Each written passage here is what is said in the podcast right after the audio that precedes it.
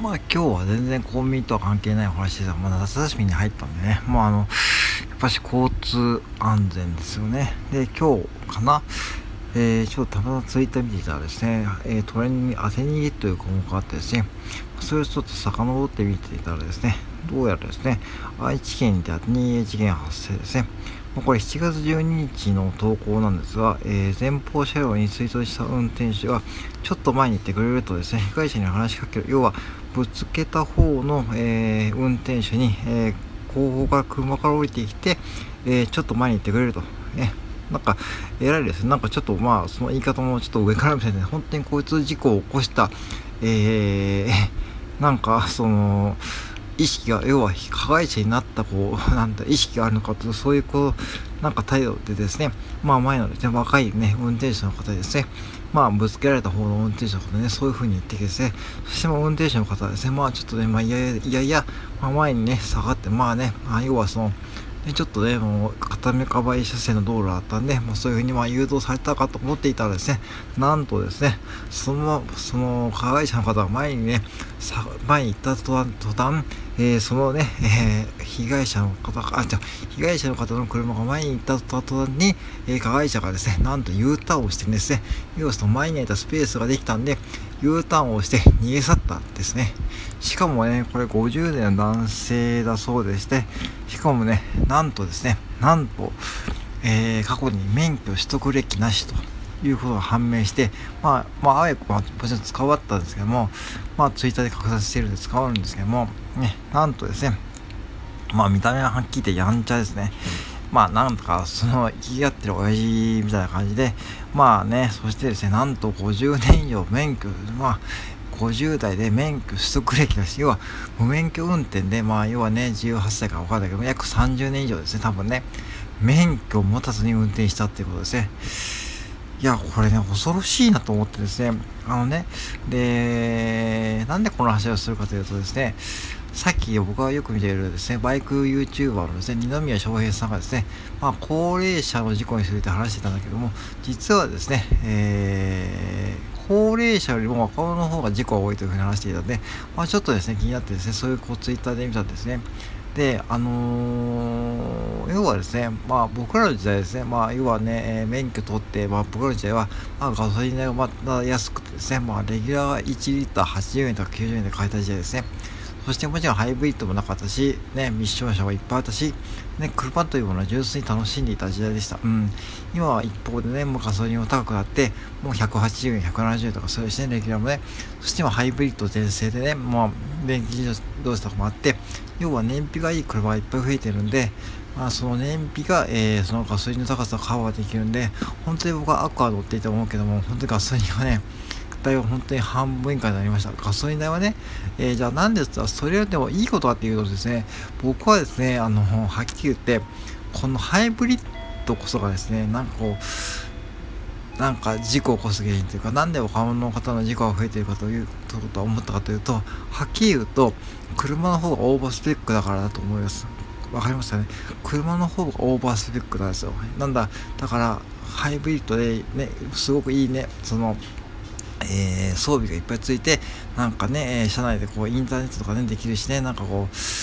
う、もうすごくね、いっぱいスイッチがついて、そしてね、えー、ガソリンが食えないからハイブリッドでね、スピードも出ましたから、スピードも出るし、だから、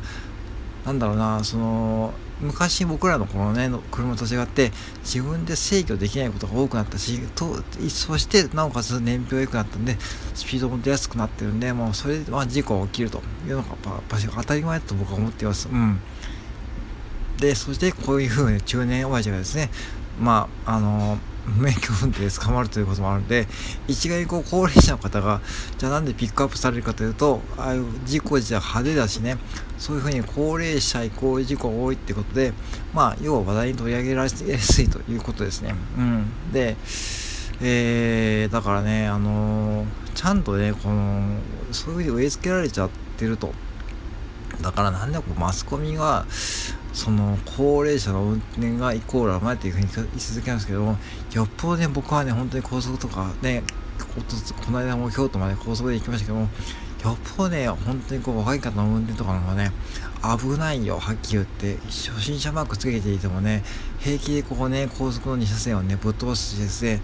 まあ、はっきり言ってですね、もうなんかこうね、もう運転水かなくせにですね、まあ、行きってですね、まあ、あの、要は車の性能に頼ってですね、まあ、走るわけですね。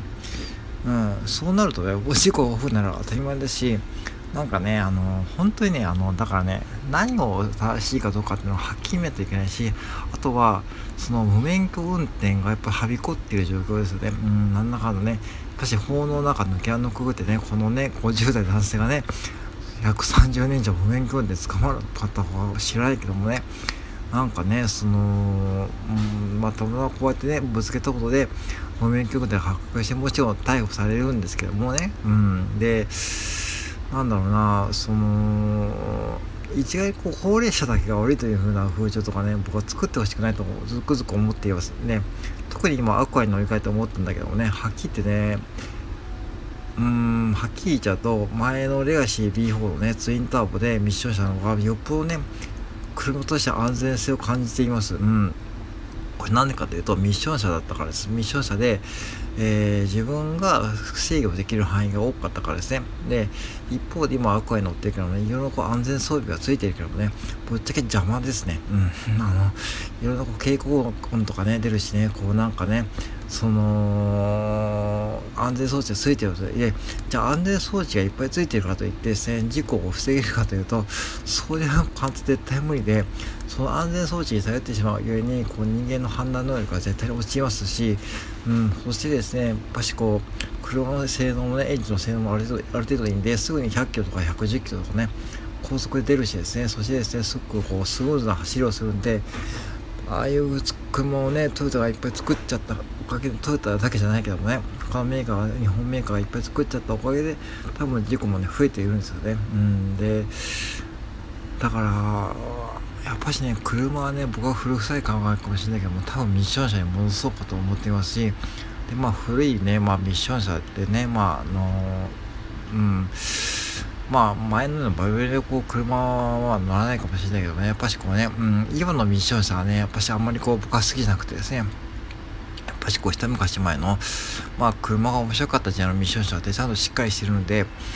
そういう車を見つけてですね乗った方がやっぱりよっぽど安全だと僕は思うしやっこう車の装備にね頼り切っちゃっている若者が多くてですねそして今モートバ限定で簡単免許取りますよね。うんだからそれもねちょっといかがなもんかと思うんでミッションを軽減して車の怖さを知って車のこう制御能力とかの限界を知った上でやっぱし車を運転しないと僕はね、若者事故はね、はい、若者時間は増え、減らないと思うよ。そしてまあ、あとこういうふうにこう、その、中年親父みたいな、こんな、まあ、無免許運転多分ね、これも氷山の一角かと思うんだけども、こういうこう無免許運転も多分いっぱいあると思うし、なんかこう、その、別にこう、普通にね、安全運転してればね、別にこう、